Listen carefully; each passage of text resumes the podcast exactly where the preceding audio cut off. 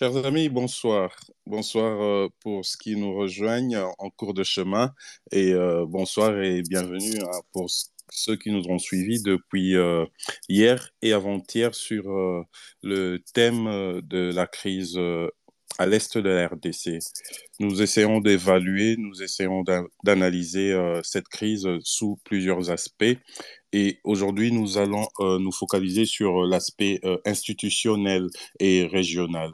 Donc, euh, la responsabilité, les influences de partenaires et institutions régionales. Nous parlons ici des États, des organisations régionales, mais aussi nous soulignerons l'apport de certains acteurs majeurs de de la politique internationale qui d'une manière ou d'une autre, ont influencé ou euh, renforcé euh, certaines idéologies qui sont euh, qui servent de matrice, de matrice pour certaines parties impliquées dans cette crise qui dure depuis 26 ans à l'est de la RDC. Donc, comme hier, comme je disais, ceux qui nous rejoignent, ce débat est républicain. Nous ne sommes pas ici pour mettre en avant euh, nos, nos obédiences euh, politiques, nos convictions politiques et moins encore nos leaders politiques ou partis politiques. Nous voulons que ces débats soient un débat citoyen. Nous garderons le même principe comme hier. Les interventions doivent être claires et concis, euh, objectifs et non subjectifs. Nous ne nous attaquons pas aux personnes. Nous débattons sur les idées et actions que les personnes, surtout si ce sont des, personnes publiques, ça, ça peut être euh, positif ou ça peut être négatif. D'autant plus que en, étant citoyen, nous avons le droit euh, à la parole, nous avons le droit de questionner les actes de ceux qui nous dirigent. Donc, euh, les suggestions sont les bienvenues. Un petit rappel de civilité, le respect et de ici. La prise de parole, c'est par acquisition. Vous faites la demande, je vous accorde la parole. Et comme je fais la police du débat, je ne permettrai pas euh, des, propos des natures euh, à influencer ou bien à, Nous ne permettrons pas de la propagande ici, de la manipulation de l'opinion publique. Je me réserverai le droit d'intervenir, de reprendre la parole ou bien euh, de tout simplement révoquer euh, l'intervenant du débat, si, euh, parce que nous avons vécu des tentatives de manipulation de l'opinion, l'opinion publique euh, hier euh, de, la part de certaines amis. Et vous remarquerez que ce sujet est sensible, ça concerne pas seulement la communauté congolaise, parce que tout le monde le sait, L'insécurité à l'est de la RDC implique euh, deux grandes nations, le Rwanda et la RDC, et donc euh, ça m'étonnerait pas que nous ayons la visite de nos frères rwandais. Nous leur accorderons la parole, ceux qui souhaiteront, mais euh, nous insistons et rappelons sur les règles de ce débat. Ça sera dans le respect des uns et des autres nous ne faisons pas de la propagande institutionnelle et quand nous, tenons de propos, il faudrait que nous soyons capables aussi de les défendre avec des faits réalistes. Donc on ne s'emporte pas, on ne se crie pas dessus, donc euh, tout s'est fait de manière civilisée, dans les normes, et on espère qu'on passera tous de bons moments. Laissez-moi premièrement faire une petite introduction, comme ça, ça nous mettra sur le rail de notre débat d'aujourd'hui. Nous avons longuement épilogué sur la crise de ce qui sévit à l'est de la RDC hier et nous avons contourné euh, euh, certains aspects politiques euh, concernant la responsabilité de nos gouvernants. Hier, nous nous sommes focalisés sur l'implication de certains autochtones. Je parle des autorités congolaises administratives et politiques. Je parle de la hiérarchie militaire représentée dans les zones de commandement de conflit et même jusqu'au au niveau de soldats euh, simples subalternes, les hommes de troupes. Nous avons évoqué euh, toutes ces questions hier et aujourd'hui nous voulons parler d'un autre enjeu qui n'est pas, euh, qui est le moins négligeable, qui concerne le rôle qu'ont joué les institutions régionales, les grands acteurs de la scène politique internationale qui auraient été perçus comme ciment d'une idéologie euh, pour ceux qui revendiquent des velléités territoriales en RDC. Je vous donne un exemple d'un acteur majeur de la scène internationale.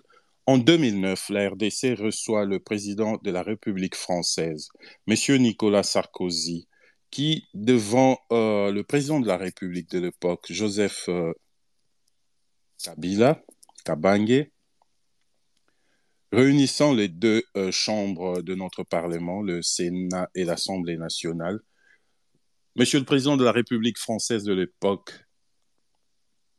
tient un discours ambigu. Déjà, il a le courage de venir le tenir chez nous, devant nos deux chambres du Parlement. Et il faudrait suivre cette vidéo pour voir le mal-être qu'il qui y avait dans la salle. Les applaudissements euh, faisaient, euh, ça, se, cherchait. Monsieur faisait de pauses carrément pour permettre qu'on applaudisse et ça ne venait pas. C'était un discours euh, euh belliqueux. C'était un discours de parrain de ceux qui ont de velléités territoriales en RDC.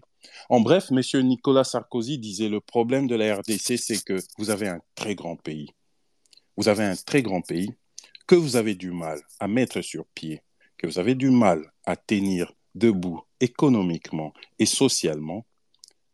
La solution serait que vous acceptiez de partager ce grand territoire avec les autres de la sous-région qui ont besoin de l'espace vital économique et sociologique. Ça, c'était de manière sous-entendue. C'était les non-dits de son discours. Mais en même temps, il soufflait du chaud et du froid. Monsieur Nicolas Sarkozy répétait Rassurez-vous, les frontières héritées de la colonisation resteront telles qu'elles sont. Les peuples qui se trouvent dans ces frontières ne bougeront pas. C'est ambigu. C'est ambigu. Pourquoi c'est ambigu? Parce que dans le contexte de la crise euh, congolaise, il y a un facteur non négligeable. Il y a un facteur euh, socio-ethnique non négligeable. La RDC abrite dans la partie est de son territoire une communauté rwandophone que nous appelons les Banyamulenge. Les Banyamulenge, c'est une appellation récente ça fait moins de 20 ans qu'on les appelle Banyamulenge, mais ça fait plus d'un siècle qu'on les a appelés Banyarwanda. Ça, c'est de l'histoire. C'est de l'histoire retenue dans les livres de grandes universités, dans les grandes parutions scientifiques. C'est de l'histoire retenue dans les librairies, en Belgique, les anthropologues, euh, les spécialistes des ethnies, c'est de l'histoire que nous connaissons tous. Nos frères aujourd'hui ont le droit d'être congolais, les Banyamulenge, un droit qui leur est reconnu par la constitution congolaise. Mais comme tout Congolais, il n'y a pas de petits et de grands Congolais. Ça serait quand même absurde qu'un jour, les Bayandi, qui sont dans le Grand Bandundu, aujourd'hui le Kwango, au nom de leur congolité, puissent avoir des velléités territoriales territorialiste. C'est quelque chose que la Constitution euh, ne garantit à aucun Congolais. Pourquoi je dis que la position du président Sarkozy était ambiguë? Parce que euh, en même temps, il disait que les frontières resteront telles qu'elles sont, le peuple resteront dans le lieu où ils se sont implantés depuis la colonisation, mais en même temps, il insinuait que la RDC était euh, très grande et mal administrée, mal gérée, et que c'était ça le problème qui faisait qu'il y avait une résurgence euh, d'insécurité dans la région.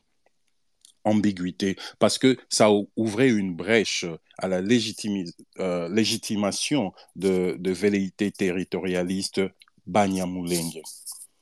Banyamulenge, c'est vu dans le sens congolais mais dans le sens plus large, régional, ils se, se disent pas Banyamulenge, ils se disent les Tutsis de la RDC. Hier, on a eu quelques accrochages avec quelques frères qui m'ont reproché le fait de nier que la RDC euh, avait en son sein des Tutsis. C'est un fait. Il y a deux voix qui accordent le droit. Je, je parle ici euh, sous l'autorité de Maître Ebola qui est là, que je voudrais bien faire intervenir si son temps permet. Il y a deux grandes voies d'accès qui donnent le droit qui attribue le droit aux faits, aux personnes. La première grande voie d'accès, c'est ce que nous appelons le de jure. C'est la voie légale. Le de qui donne euh, à le droit d'être congolais chez nous, c'est le droit de sol. Nous sommes congolais parce que Dieu a planté nos aïeux au Congo. C'est comme ça qu'un Moulouba, un Mungala, un Mouyandi, nous avons 450 tribus en RDC, ils sont tous congolais parce que le droit de sol leur est reconnu. C'est un droit, d'autant plus que notre constitution a donné, euh, a donné, comment je peux dire, a martelé dessus. C'est ce qui fait que ce droit-là est devenu un droit de jure, un droit, de, un droit légal, parce que la Constitution reconnaît à tout Congolais qui est né chez nous, qui a ses aïeux, qui a toujours eu ses aïeux chez nous, d'être Congolais. Mais vous savez, le droit, c'est l'art qui réglemente ce qui doit être. C'est pas l'art de la perfection, le droit. Sinon, nous serons déjà au paradis. C'est pour ça même le droit reconnaît le de facto à côté du de jure. Le de facto, c'est quoi? Le Belge qui arrive pour des raisons euh, qui leur sont propres, parce qu'il faut dire que la Belgique elle-même, faisons un peu de l'histoire ici, la Belgique elle-même euh, qui nous a colonisés, malheureusement et heureusement, je ne sais pas comment dire les deux en même temps, la Belgique, c'est le seul pays en Europe, dans toute l'Europe, à avoir été colonisé deux fois par ses frères européens. Aucun pays en Europe n'a été colonisé. L'Allemagne n'a pas colonisé la France, la France n'a pas colonisé la Grande-Bretagne, ni la Hollande. La Belgique, à une époque, a été colonisée par les Hollandais. Et les Hollandais ont été défaits, et la Belgique était tombée sous les mains des Allemands. Les Allemands ont colonisé la Belgique. Et tout ça, ça laisse de traces. Nous savons euh, l'histoire euh, euh, pas très, euh, pas, pas très longtemps euh, euh attachés à l'Allemagne. Hein. Vous savez, ils, ont eu des éminents scientifiques, les ethnologues, les sociologues. Ils ont même essayé d'inventer une science qui n'existait pas, qui consistait à classer les hommes par la, taille de leur cerveau.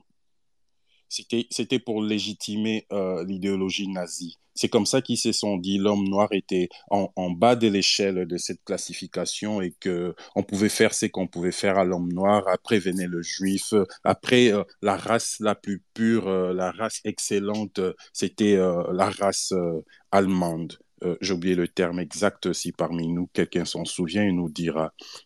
C'est en partant de, de cet héritage, les Belges ont, eu des traces de cette idéologie. les, les les Belges, en, arrivant chez nous, ils ont trouvé que le Tutsi était supérieur au Muntu. En hiérarchisant la société, dans les villages, que ce soit au Rwanda, aujourd'hui nous parlons du, du Congo, euh, Rwanda, Urundi, hein. c'était un grand territoire avant qu'on puisse euh, euh, disloquer euh, euh, les partis en entités euh, indépendants, ce qui, d'où découlent nos, nations aujourd'hui. Dans le Rwanda, euh, Congo, euh, Rwanda, Urundi, le Tutsi était supérieur au Muntu. Et le Muntu, c'était euh, un ensemble constitué de Muntu, les Bantous, et nous autres, et les Hutus. Le Hutu, c'est un cousin Muntu ça reste un Muntu. Il est dans les grands ensembles Muntu. Le Tutsi, est, on, lui avait donné de l'importance parce qu'il avait euh, une forme de crâne euh, différente. On pensait qu'il était euh, beaucoup plus proche de l'homme blanc que l'animal qu'était le, le, le Muntu. Les Belges ont, ont déplacé nos frères, les Banyarwanda. Banyarwanda, c'est clair, ça veut tout simplement dire ceux du Rwanda, les gens du Rwanda.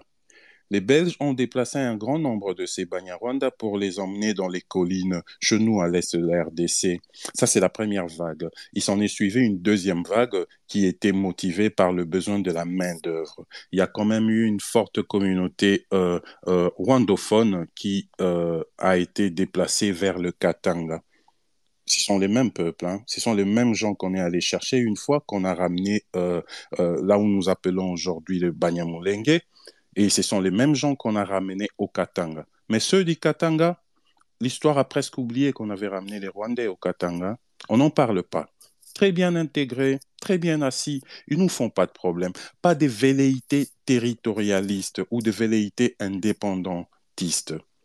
Mais avec nos frères, quand nous, nous avait ramenés du, euh, du, Rwanda, installés dans les collines euh, euh, du Kivu, qu'on appelle les Banya Mulenge aujourd'hui, le cordon ombilical, le cordon ombilical culturel, linguistique, idéologique et même politique avec le Rwanda n'a jamais été coupé.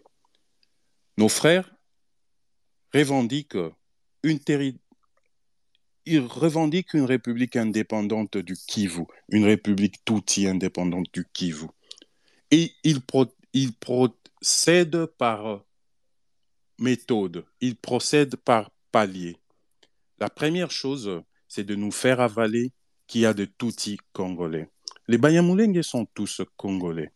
Mais quand on dit qu'il n'y a pas de touti congolais, nous ne leur refusons pas le droit de la nationalité congolaise, puisque la Constitution, la Constitution leur euh, reconnaît cela. Ils ont été établis avant euh, 1840 euh, quelque chose, je ne connais plus la date exacte que euh, la loi Bakande déjà, je pense. Hein. C'était une modification de la Constitution qui leur a ouvert la porte pour réclamer de manière officielle la nationalité congolaise. Ils sont congolais mais on ne peut pas dire que ce sont des Congolais d'origine.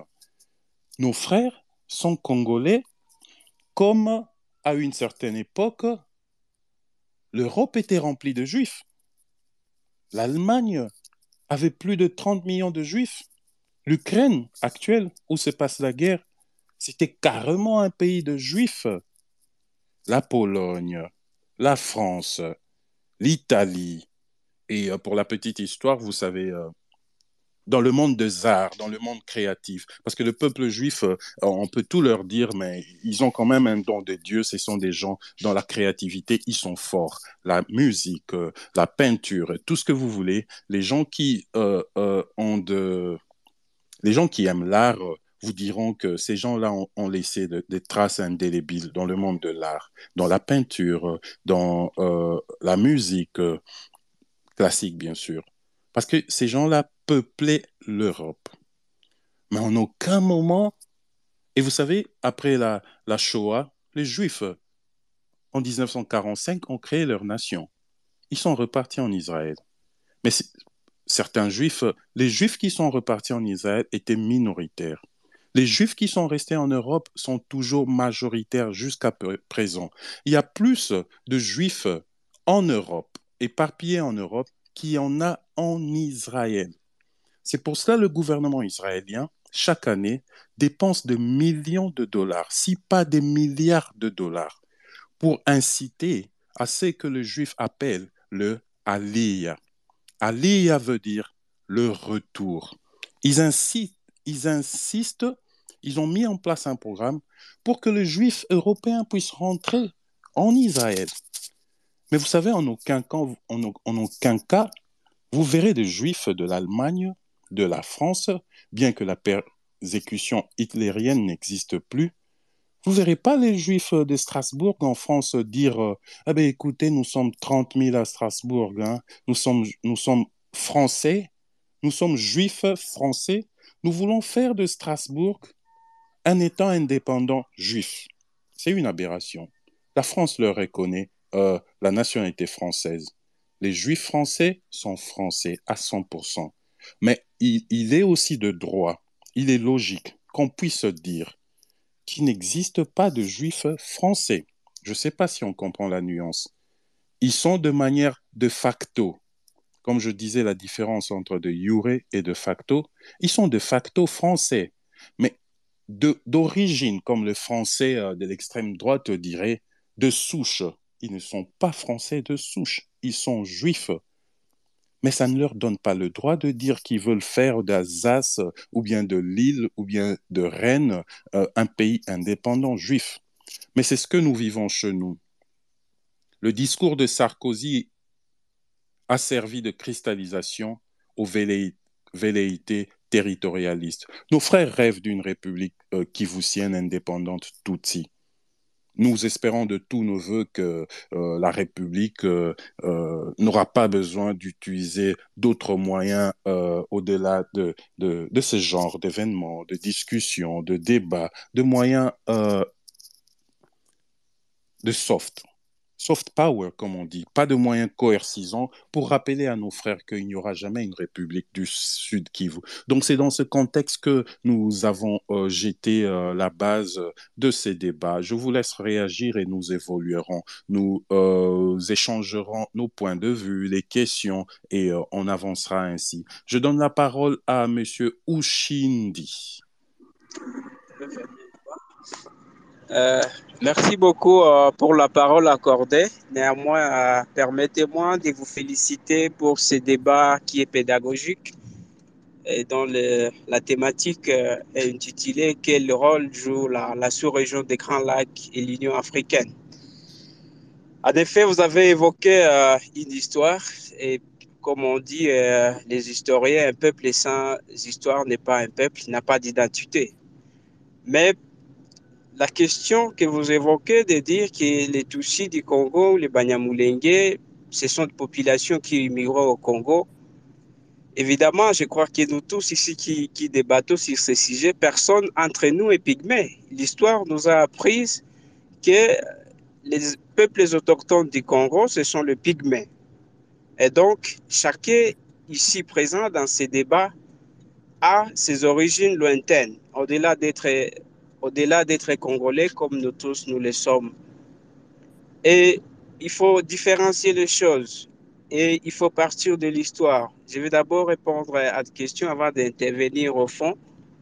Lorsque vous parlez que... Ayez en tête, ayez en tête que vous avez un temps d'intervention limité, hein, donc allez, allez, soyez clair et précis. Hein. Lorsque vous dites qu'il y, a, y a eu une migration des Tutsis au Congo, il faut différencier. Ce n'est pas pour rien que tous les volcans du Nord Kivu ont des noms rwandophones. En 1997, il y a eu la Belgique avec l'Allemagne avait signé des accords pour que certaines parties du, Nord Kivu qui faisaient partie du royaume du Rwanda à l'époque du, roi Kigeri, que ces parties soient gérées par la Belgique. Et c'était en 1900, à, 1917. Et toutes ces parties qui étaient du royaume du Rwanda étaient occupées par les populations rwandophones, notamment les Tutsis et les Hutus. C'est le cas par exemple du Rutshuru. Et quand vous voyez, il y a eu là-bas les Mwami euh, qu'on appelle Mwamindeze, et toutes ces populations ont bénéficié dans ce que nous appelons en droit international euh, la succession des nationalités ce n'est pas dire que ces populations étaient immigrées là-bas. Et donc, parler que ces populations sont au Congo pour chercher, euh, non pas couper les cordons ombilicaux avec euh, Ushindi, euh... mon cher ami Ushindi, laissez-moi réagir avant que vous partiez trop loin parce que vous accumulez de points et on risque de se perdre. Je commence par le premier point que vous avez soulevé. Vous donnez l'exemple de nos origines lointaines. C'est qu'il y a une vérité. une vérité. Nos origines lointaines, Nos origines existent. lointaines existent. Attendez, je vous Attendez, je en attendant. en il y a- il y aurait moins d'un. Il y aurait moins d'un. Nous avons tous des Nous origines avons tous des lointaines. origines lointaines. Oh là là, papy, Oh là là, papy, vous faites du bruit, il faudrait muter votre... D'accord, merci. Vous parlez des pygmées. Je vais vous aider, je vais même aller plus loin. L'histoire reconnaît que avant euh, euh, la grande migration de Bantou, parce que la RDC est constituée que de deux euh, groupes ethniques. hein. Nous avons les Bantous et les Pygmées. Il n'y a pas entre les deux, comme il y en a dans d'autres pays, au Kenya et au Rwanda, les Nilotiques. nous avons les Bantous et les Pygmées. Avant l'occupation du territoire congolais par les Pygmées, les Bantous, nous avons trouvé des, Pygmées. Je veux même aller plus loin, je vais clairs et concis, nous les avons trouvés majoritairement dans un seul territoire de la RDC. Ils étaient dans euh, le Grand Équateur.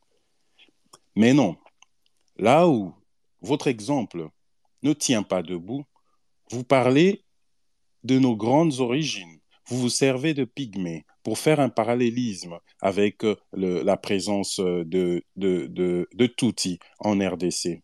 Mais la différence, c'est quoi? Allez voir tous les pygmées. Aujourd'hui, les pygmées, ce sont plus des gens qui vivent de la cueillette et de la pêche. Ce sont des citoyens proprement intégrés. Ils sont plus nomades. Ce sont des gens qui vivent euh, dans les seuls lieux qu'on peut identifier. Ils se sont organisés euh, politiquement, euh, socialement. Ils ont des ASBL. Euh, religieusement, ils ont des chefs religieux. Dans aucun cercle pygmée, vous entendrez parler de revendications territorialistes. Mais puisque vous voulez qu'on fasse un rapprochement entre nos lointaines origines des Pygmées et de Tutsi pour dire qu'ils sont tous congolais, on leur refuse pas les droits congolais. Le Tutsi est congolais, le Munyamulenge est congolais comme le Pygmée l'est. Mais sauf que le Pygmée ne revendique pas une république indépendante indépendante euh, du Grand Équateur. Vous voyez là où il y a le problème avec nous. Il ne faudrait pas qu'on se perde dans les exemples. Le, le deuxième point. Pardon? On ne va pas se perdre dans les débats, néanmoins, je concède, euh, si vous allez me permettre de d'accumuler. Euh, alors, vous savez que les discours selon lesquels que les Tutsis du Congo cherchaient une ter un territoire ou une république, c'est un discours qui est tenu souvent par les leaders politiques et, et, et, et personnes, personnalités de société attendez, civile. Attendez une minute, je vous laisserai, je vous laisserai pas dire cela parce que les faits contredisent euh, votre votre euh, affirmation. Les faits contredisent votre affirmation parce que dans aucun territoire de la RDC, euh, les gens portent les armes au nom de leur groupe euh, ethnique. Nous n'allons pas ici énumérer euh, les groupes rebelles, les, les, forces négatives que l'Est de la RDC a connues, constituées à, à, à plus de 90%, de, donc à 100% au niveau leadership de Tutsi et euh, à plus de 90% des hommes, des armes de Tutsi. Et euh, pour justifier la cause, on va ramasser quelques Emma et Lendu. Mais c'est d'abord Tutsi. Et quand on touche à eux, il n'y a qu'un seul pays au monde qui réagit. Un seul pays au monde qui réagit. C'est le Rwanda. Ça va même plus loin. Attendez, vous aurez la parole, mon ami. Ça va même, ça va même plus loin. Ça va même plus loin parce que le président rwandais, Paul Kagame, prend parole pour justifier l'entrée de son armée dans l'espace territorial congolais. Il justifie cette entrée pour dire qu'ils sont allés à l'aide d'un peuple touti opprimé. Vous ne verrez jamais, vous savez, les, autochtones pygmées que vous avez cités, ils n'ont pas vécu qu'au grand équateur congolais. Hein. Ils sont aussi au Gabon. Ils sont aussi euh, dans le Congo-Brazzaville. Jamais vous verrez Sassou Nguesso envoyer les hommes en armes en RDC pour RDC aller pour... Euh, en aide aux pygmées réprimés. On n'a pas vu Omar Bongo, ni son fils, euh, euh, l'actuel Odimba, envoyer des troupes en RDC pour aller à l'aide de pygmées opprimés. Donc, cette raison ne tient pas debout, à moins que vous nous trouviez une autre raison. Vous remarquerez que je vous laisse beaucoup de temps. Comme ça, on ne dira pas qu'on est en train de faire de la propagande. Allez-y. Merci beaucoup. En effet, euh, à l'est de la République démocratique du Congo, nous avons plus de 100 groupes armés locaux. Il n'y a que 5 groupes qui sont étrangers. Il y a les FNL, Forebu, Reitabara, FDLR, ADF.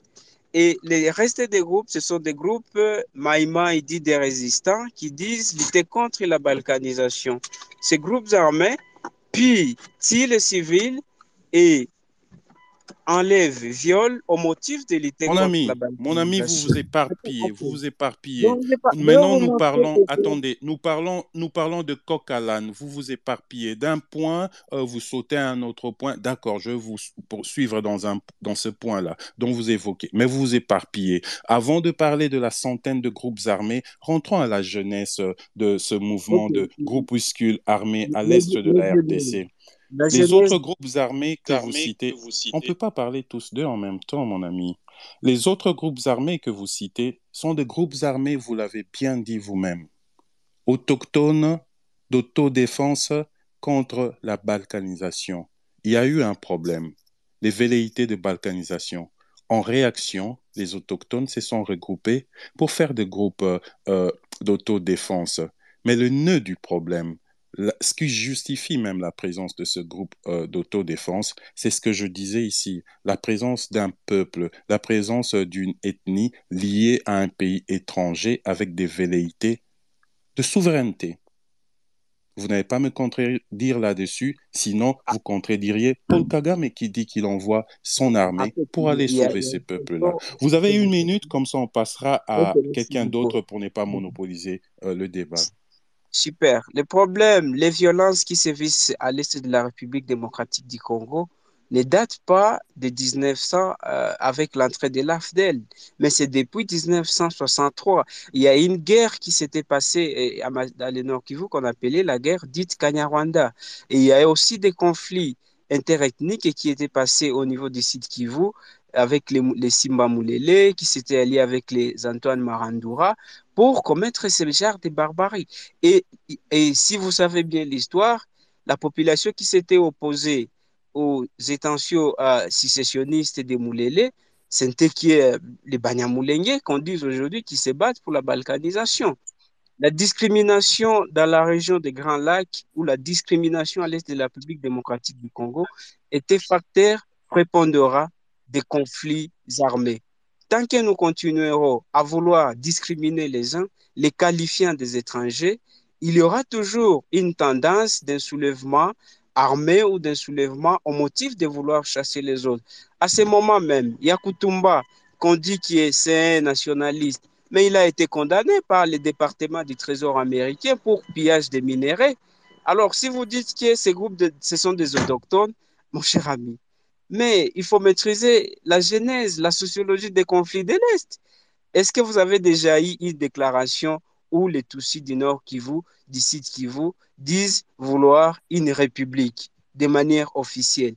Ce ne sont que des discours qui sont devenus euh, un bouclier pour les groupes autochtones de, de, se cacher dedans pour bénéficier. Mon ami Ochundi, mon ami Ochundi, les, les, les, poursuivant le débat, nous passerons à quelqu'un d'autre, mais avant de passer à quelqu'un d'autre, je vais répondre, je vais répondre euh, succinctement à, à, vos affirmations. Vous dites que la discrimination, là vous cherchez des boucs émissaires, hein, vous essayez de justifier euh, euh, les, la création de, de, de, de groupes euh, rebelles, vous essayez de justifier la violence, euh, ils le font parce qu'ils ont été discriminés. Mais Là, vous racontez euh, une histoire en commençant par le chapitre 12. On commence toujours par le préface avant même d'attaquer euh, le chapitre premier.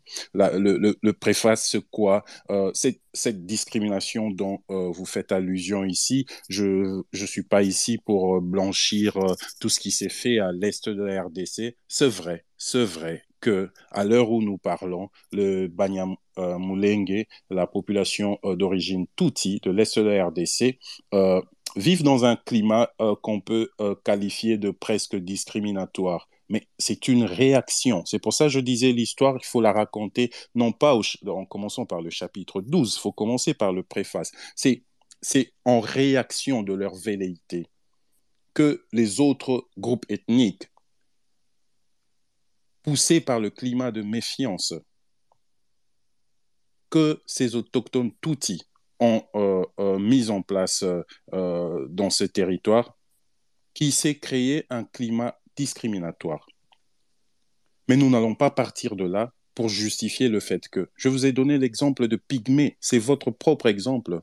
C'est pas parce que le Pygmée serait discriminé dans le grand Équateur que Denis Sassou Nguesso, qui est lui-même un Mongala, enverrait ses troupes pour aller protéger les pygmées.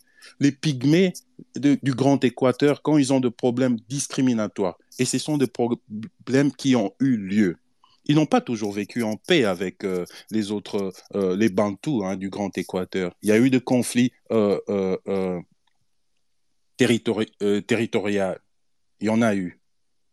Des chefferies se sont battus mais en aucun cas les pygmées ont crié à l'aide aux grands frères du Gabon, Omar Bongo ou au grand frère de Congo-Brazzaville, Sassou Nguesso. Parce que c'est même pas une option chez eux. Le Congo, c'est chez eux. Même s'il y a aussi des pygmées au, au, au Gabon et euh, au Congo-Brazzaville. C'est ça le problème avec, euh, je ne sais pas si vous en faites partie, c'est ça le problème avec cette communauté rwandophone. C'est ça le problème. Nous n'allons pas discuter sur le sexe des anges, nous analysons le fait et euh, évitons de faire de la propagande et manipuler l'histoire. Restons factuels. Je passe la parole à Félicien qui demande, demande la parole. La parole. Euh, merci beaucoup, cher Christian. Euh, je suis tellement, tellement content de, de ce que vous êtes en train de faire pour que tout Congolais connaisse l'histoire de son pays. Je regrette en fait parce qu'en juin 1, on savait qu'on était déjà infiltré. Le Rwanda envoyait leurs euh, étudiants étudier avec nous, même pendant les cours de l'histoire politique du Congo. Dommage, on étudiait avec ses amis qui aujourd'hui semblent connaître notre histoire plus que nous-mêmes. C'est franchement aberrant. Et je nous invite donc à chercher à cultiver euh, cet intérêt de vouloir connaître notre propre histoire.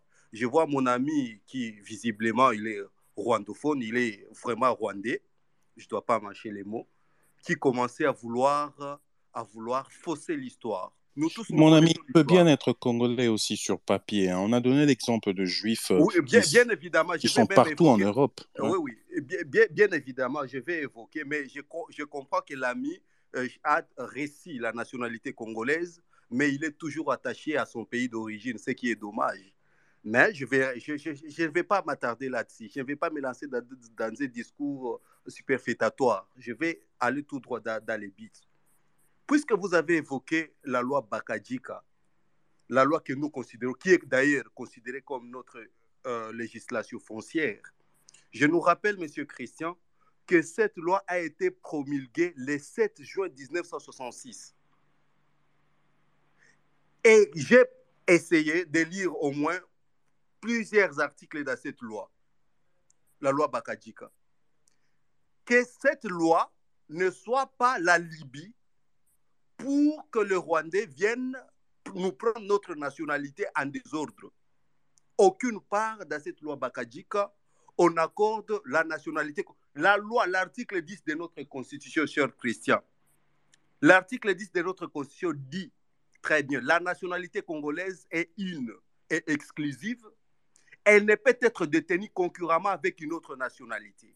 La nationalité congolaise est soit d'origine, soit d'acquisition individuelle, c'est ce que vous avez dit tantôt, est congolais d'origine, toute personne appartenant aux groupes ethniques dont les personnes et les territoires constituaient ce qui est devenu le Congo, présentement la République démocratique du Congo, à l'indépendance, donc à 1960. Une loi organique détermine, c'est ce qui m'intéresse, une loi organique détermine les conditions de reconnaissance, d'acquisition et de, et de perte et de recouvrement de la nationalité congolaise. Mais quand vous avez des citoyens qui prétendent être des Congolais, mais qui agissent pour le compte du Rwanda, que voulez-vous? Et même s'ils ont réussi à un certain moment la nationalité, il y a un mécanisme qui, qui les faut perdre cette nationalité. Nous connaissons comment est-ce que mon ami, débats... mon ami, euh, évitons de, de, de, rendre ce débat un débat technique, un débat euh, de juriste. C'est que ce qui est bien, mais ça nous éloigne du sujet. Euh, la, le, le, mécanisme pour déchoir un individu de sa nationalité, ce sont et ou même d'acquisition de la nationalité, ce sont des mécanismes prévus par euh, notre constitution et les différents codes qui euh, organise euh, le, le, monde légal en RDC, mais ce sont des mécanismes individuels. On n'acquiert pas la nationalité par groupe d'individus et on ne se fait pas déchoir cette nationalité par groupe d'individus. Oui, le cas évidemment. échéant dont nous parlons ici, c'est oui, un cas évidemment. communautaire. Oui, c'est par groupe d'individus qui veulent réclamer ou bien se soustraire de la nation, ce qui euh, relève un peu de l'insurrection, si, si, si je peux dire. Merci, merci, merci Christian. Je vais modérer peut-être ce que je dis. Euh, je l'ai dit quand même par rapport à ce que l'autre a dit, notre ami Youcher, par rapport à ce qu'il a dit. Mais revenons un tout petit peu. Qui ignore qu'il y a par exemple, je peux vous donner les noms, il y a à l'époque des Mobutu même, il y avait des Banyamulenge qui étaient reconnus, qui vivaient avec nous en paix au, au- au nord Kivu, tout comme au sud Kivu. Mais c'est lorsque la- on a commencé, c'est lorsque cette histoire-là euh, de- de- de RCD a commencé. C'est lorsque cette histoire-là, euh, de- depuis 1994, que ces groupes ethniques commencent à se constituer comme euh, un groupe, comme les ayants droit et qui veulent à tout prix l'autonomisation de- de Minembwe. On connaît cette histoire très bien. On connaît qu'il y a un groupe déjà, notamment piloté, chapeauté par euh, M. Azarias et Moïse Nyarugabo. On connaît ce qu'ils sont en train de faire euh, à Minembwe.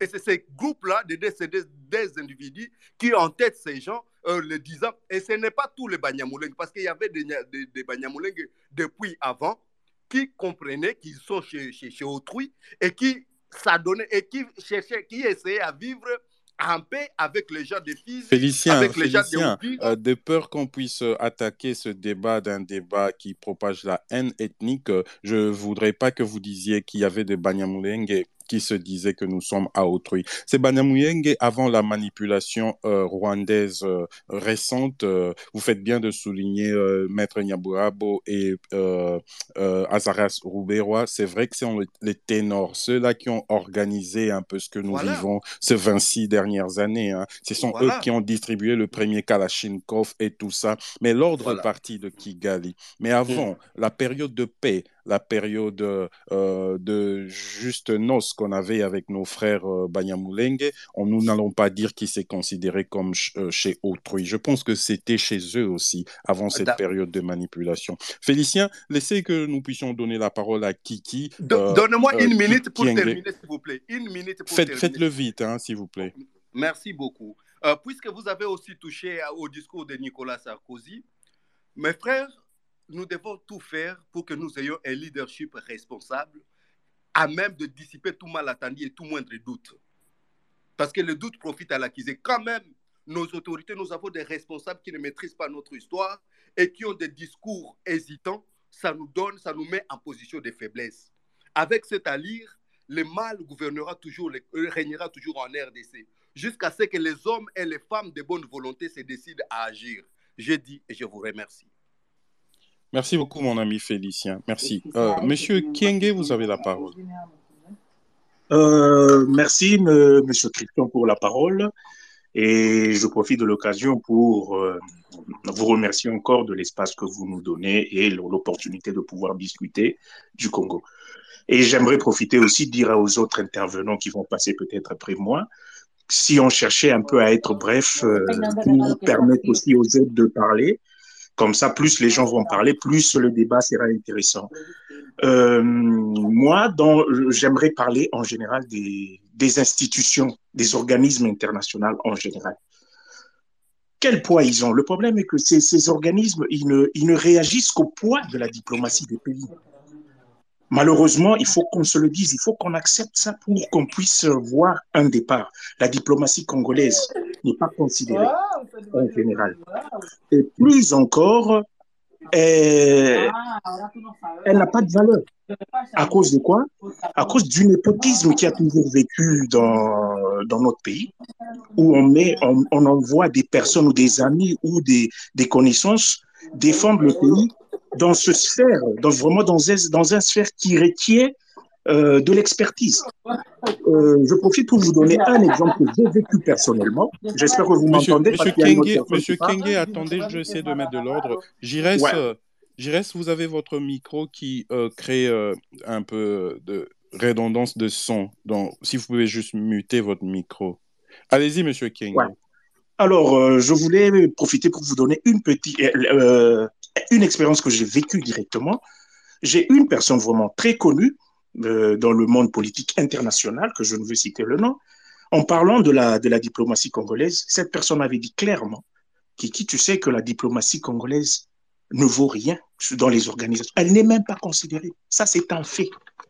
Tant qu'on ne, on ne, on ne, on ne saura pas accepter cette réalité, on aura toujours ce genre de problème. Un autre parlementaire. Monsieur Kenge, quand vous dites que la, la diplomatie n'est pas euh, considérée. Euh, il faudrait rappeler ici que la diplomatie en elle-même, la diplomatie, c'est un outil. C'est Oui, un oui, outil oui, de bah, ouais. Vous allez reprendre la parole. Attendez, je veux juste euh, un peu euh, brosser là-dessus. C'est un outil euh, de négociation, c'est un outil de dissuasion, c'est un outil de coopération. Quand vous dites que la diplomatie congolaise n'est pas considérée, c'est un peu trop euh, vague. Il faudrait que vous soyez, plus précis euh, parce que il faudrait dire ici qu'il suffit pas d'avoir des ambassadeurs et des hommes portant des costumes qu'on appelle diplomates pour parler de la diplomatie. La diplomatie est un outil qui s'appuie sur l'économie, qui s'appuie sur les dynamiques qui font la force d'un pays, l'économie, l'armée. Et donc, on peut bien avoir les ambassadeurs dans tout le 200, je sais pas, 50 combien États du monde, mais s'ils parlent au nom d'une économie faible à genoux, s'ils parlent au nom d'une puissance militaire faible à genoux, puisque la diplomatie, c'est un art de négociation, ils aboutir, ça n'aboutira à rien. Je vous laisse poursuivre. Ouais, euh, merci pour euh, un peu pour, me faire permettre un peu que je puisse éclaircir ce côté. Là, je parle de la diplomatie un peu sur le côté du, de la machine du lobbying que j'aimerais un peu qu'on en parle parce que le pourquoi? Je vous donne cet exemple que le deuxième diplomate m'avait dit. Il avait reçu une délégation de, de Kinshasa pour parler des sur les mines. Euh, je vous le dis même c'était au Parlement européen. Et le comble est qu'après la discussion ces personnes venues de Kinshasa étaient en difficulté de pouvoir dire au monsieur, par exemple, la question d'où on pouvait avoir le lithium, dans quelle région précisément du Congo on pouvait avoir. Je ne sais pas si vous avez cette image. Alors, quand je parle de diplomatie, je parle plus du lobbying. Notre lobbying est vraiment faible. L'expérience que j'ai eu un peu à fréquenter le Parlement européen et dernièrement aussi avec euh, le problème de Déborah Kayembe, qui est une amie, je peux vous dire que le Rwanda a mis, si pas des millions, des milliards dans une machine du lobbying qui, qui écrase le Congo. Mais c'est simplement pour écraser le Congo. Et j'aimerais qu'on puisse vraiment commencer aussi par là, qu'on puisse se développer, qu'on puisse mettre des gens, que le président, par exemple, le président Félix Tshisekedi, puisse créer une task force vraiment euh, forte et agissante qui, qui peut être euh, gérée par, par des, on a des Congolais qui ont, qui ont de l'expertise sur le plan international et qui vont répondre qu'au président. Ça, c'est un autre point. Et l'autre point, c'est ce que vous dites. Oui, là, c'est un travail qu'on doit faire au, Congo. L'armée, la puissance, tout ça. Mais ces deux choses vont ensemble. J'aimerais qu'on puisse se rendre compte du niveau de la diplomatie et du lobbying qu'a le Rwanda dans les institutions internationales. En Angleterre, demandez aux gens qui les fréquentent, croyez-moi, Là, nous, on est vraiment en retard et c'est une guerre qu'on doit vraiment s'y mettre. On doit s'y mettre. Pas qu'en Angleterre, hein, euh, Monsieur King, ouais. un peu partout et surtout là où, euh, vous savez, aujourd'hui dans le monde euh, diplomatique, dans le monde des influences politiques, géostratégiques, ouais. le, le, la Mecque du lobbying, du lo, euh, lobbying, la mecque euh, de la diplomatie, c'est l'Union européenne. Ben Quand vous avez une assise dans l'Union européenne, vous faites entendre votre voix politique et diplomatique. Après l'Union européenne, c'est Washington, parce ouais. que c'est naturel, c'est les États-Unis. Après Washington, c'est New York dans l'immeuble en verre des Nations Unies. Et après, euh, vous avez vos relations bilatérales avec les pays régionaux qui comptent euh, tout ça. Euh, ce qu'essaye de faire le chef de l'État en s'alliant avec Museveni et les autres. Nous en discuterons aussi. Mais c'est vrai que votre appel patriotique tient lieu parce que nous avons accusé un grand retard dans, dans, dans, dans le domaine de l'intelligence diplomatique.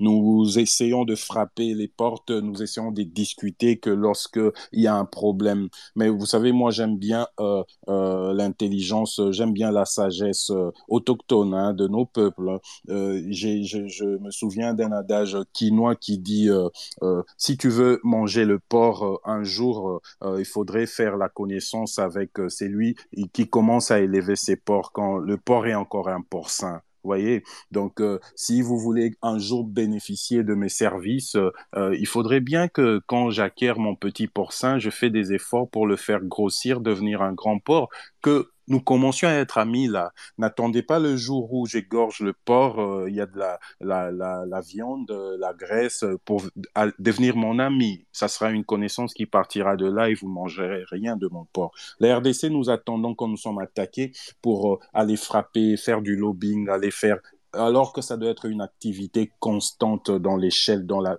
vie d'une nation, en rapport avec nos intérêts, en rapport avec les enjeux.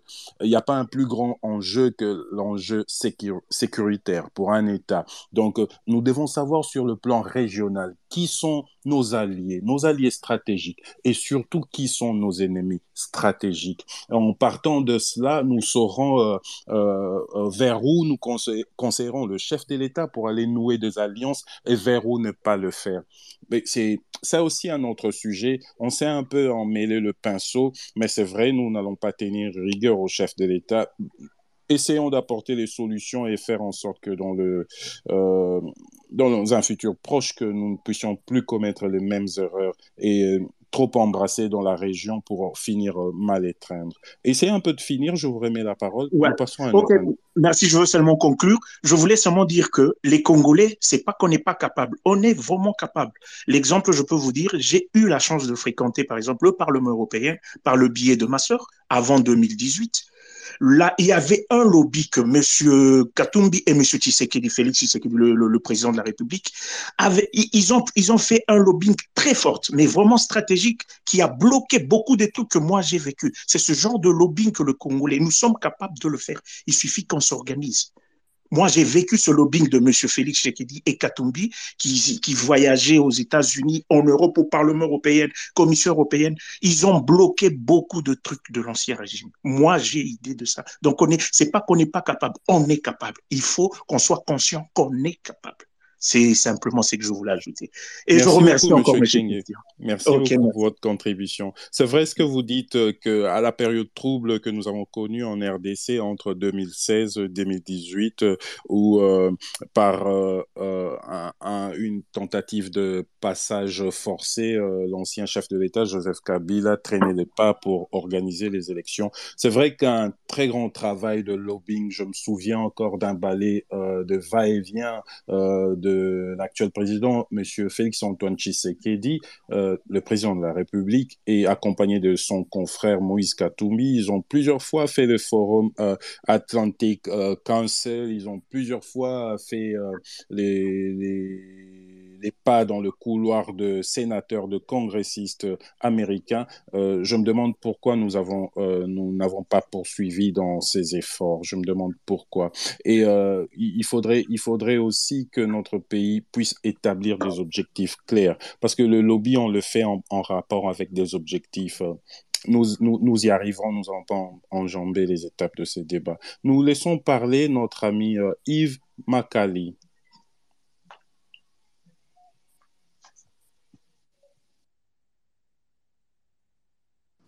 Bonsoir tout le monde. Bonsoir Yves, allez-y. Ben écoute,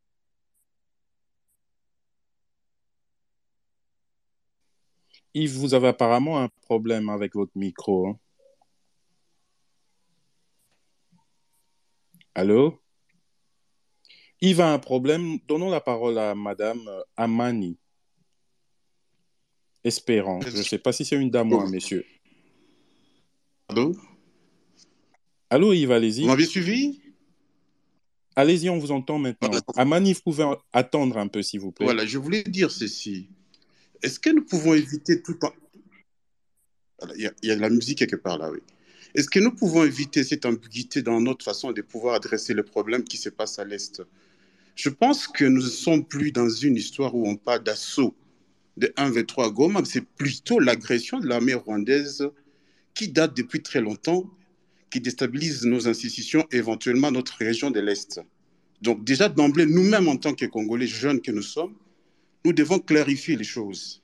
Nous ne sommes plus dans, dans un assaut de 1-23 à Goma, comme on a intitulé l'espèce, mais nous devons plutôt l'intituler euh, l'agression de l'armée rwandaise au Congo et plus particulièrement dans la région de, Je vous comprends, je vous comprends, mon cher Yves, mais vous savez, nous n'allons pas enjamber, nous n'allons pas danser euh, plus euh, vite que la musique, vous savez. C'est vrai, c'est que vous dites euh, factuellement, je vous donne 100% raison, mais puisque nous parlons des enjeux qui touchent à notre devoir et droit de citoyen, un bon citoyen, il danse pas plus vite que la musique. hein. La musique, c'est le gouvernement qui le, le DJ, c'est le président de la République. La République démocratique du Congo ne- n'a pas encore officiellement déclaré euh, euh, que le Rwanda nous attaquait. C'est pour cela on s'accorde ce petit droit de retenue. Mais vous comprendrez que dans notre manière de disséquer euh, ce thème, quand nous disons assaut M23, M23, c'est au fait, euh, c'est c'est l'arbre qui cache le forêt. Le, le, le forêt, c'est c'est le Rwanda, nous le savons tous. Mais quel est le message que nous sommes en train de passer à la communauté internationale? C'est que nous sommes, sommes tous dans cette ambiguïté. Cela veut dire qu'on ne dit pas les choses telles que nous le vivons. La réalité, elle est là. Et ça ne date pas d'aujourd'hui. Et plusieurs forums l'ont démontré, les Nations Unies l'ont démontré. Donc, il faut que nous-mêmes, déjà au départ, nous puissions communiquer tel que les choses se passent dans notre pays. Ça, c'est la première des choses. Deuxièmement, c'est que nous, la jeunesse, qu'est-ce qu'on attend pour manifester? Partout à travers le pays pour donner un signal fort à la communauté internationale. Cette façon d'agir, c'est même plus que faire de la diplomatie. Parce que je pense que la diplomatie doit commencer d'abord en interne. C'est-à-dire faut qu'à un moment donné, les gens doivent se réveiller le matin à travers toute la République, dans toutes les grandes villes de la République, pour manifester ces ras-le-bol que nos populations de l'Est vivent tout le jour à cause tout simplement de cette agression que nous vivons et qui profite aujourd'hui aux pays de l'Est voisins que nous, que nous connaissons. Yves, on vous entend plus. Je ne sais pas si vous êtes encore là. Oui, je suis, je suis là, oui. J'ai eu un appel qui m'a dérangé, s'il vous plaît. Excusez-moi. Allez-y, poursuivez. Vous êtes là. Bah, Yves a un petit souci avec ses appels. On, on passe la parole à, à Mani. D'ac- D'accord. Euh, bonsoir à tous. C'est une opportunité pour moi de essayer au moins de parler aujourd'hui avec vous concernant toujours cette situation qui prévaut à l'est de notre pays. J'ai suivi euh, dans l'introduction, M. Christian, vous avez parlé concernant, euh, vous avez fait une petite caricature par rapport euh, à la population des Pygmées. Bien sûr, mais ce que nous savons, c'est que nos frères, quand nous parlons de nos frères Banyamulenge, bien sûr, nous les aimons. Et la problématique qui se pose toujours là, c'est le fait de savoir que depuis que le RCD avait commencé, depuis que les Laurent Kunda et les autres, ils, ils étaient en train d'attaquer la ville de Goma, il y avait des accords, on les a pris, on les a intégrés dans la force, dans l'armée. Et d'aucuns ignorent qu'il n'y a que parmi eux, ce sont toujours eux qui désertent et ils prennent une partie de la diminution, une partie de, de- des troupes, ils vont en forêt. Ils vont en forêt. Est-ce que de tels comportements, vraiment, ce sont des comportements que toute la République et tous les confrères peuvent être d'accord avec vous, alors que vous tous, vous êtes en train de militer pour la paix dans, un, dans une région? Je pense quelque part que c'est toujours nos frères eux-mêmes qui, au lieu de, de de certaines clairvoyances dans la, euh, dans la cohabitation pacifique, mais c'est eux-mêmes qui créent encore des problèmes quant à ça. Et aussi, par rapport à ce qui concerne la diplomatie, bien sûr, la diplomatie, elle ne peut pas marcher aussi longtemps que l'économie est en faillite. Euh, Elle ne peut pas marcher aussi longtemps que l'économie est en faillite, mais de toute évidence que même le président lui-même, il doit regarder d'abord son entourage avec qui parler. Mon ami, mon ami Amani, vous savez, dans l'économie, il y a les actifs et les passifs. Ça, c'est dans Oui. l'économie au, no- au niveau de nos poches et au niveau de nos domiciles. Au niveau étatique, on peut toujours aussi appliquer ce principe d'actif et passif. Activement, l'économie de la RDC est- semble être faible, disons-le, il est faible parce que nous avons un Si. budget qui ne euh, dépasse pas le 10 milliards de dollars dans son euh, application, dans son exécution. Mais du point de vue passif, nous ne dirons pas que nous, nous représentons la République démocratique du Congo représente une économie faible. Parce que dans le passif, nous allons inclure nos potentiels. Et les potentiels, nous en avons parmi le plus grand pays au monde. Et euh, la diplomatie peut se servir de cela aussi. Vous voyez, donc euh, nous sommes dans le passif et dans le actif. Ne soyez pas très pessimiste, ne brossez pas toujours un tableau tout sombre de notre République.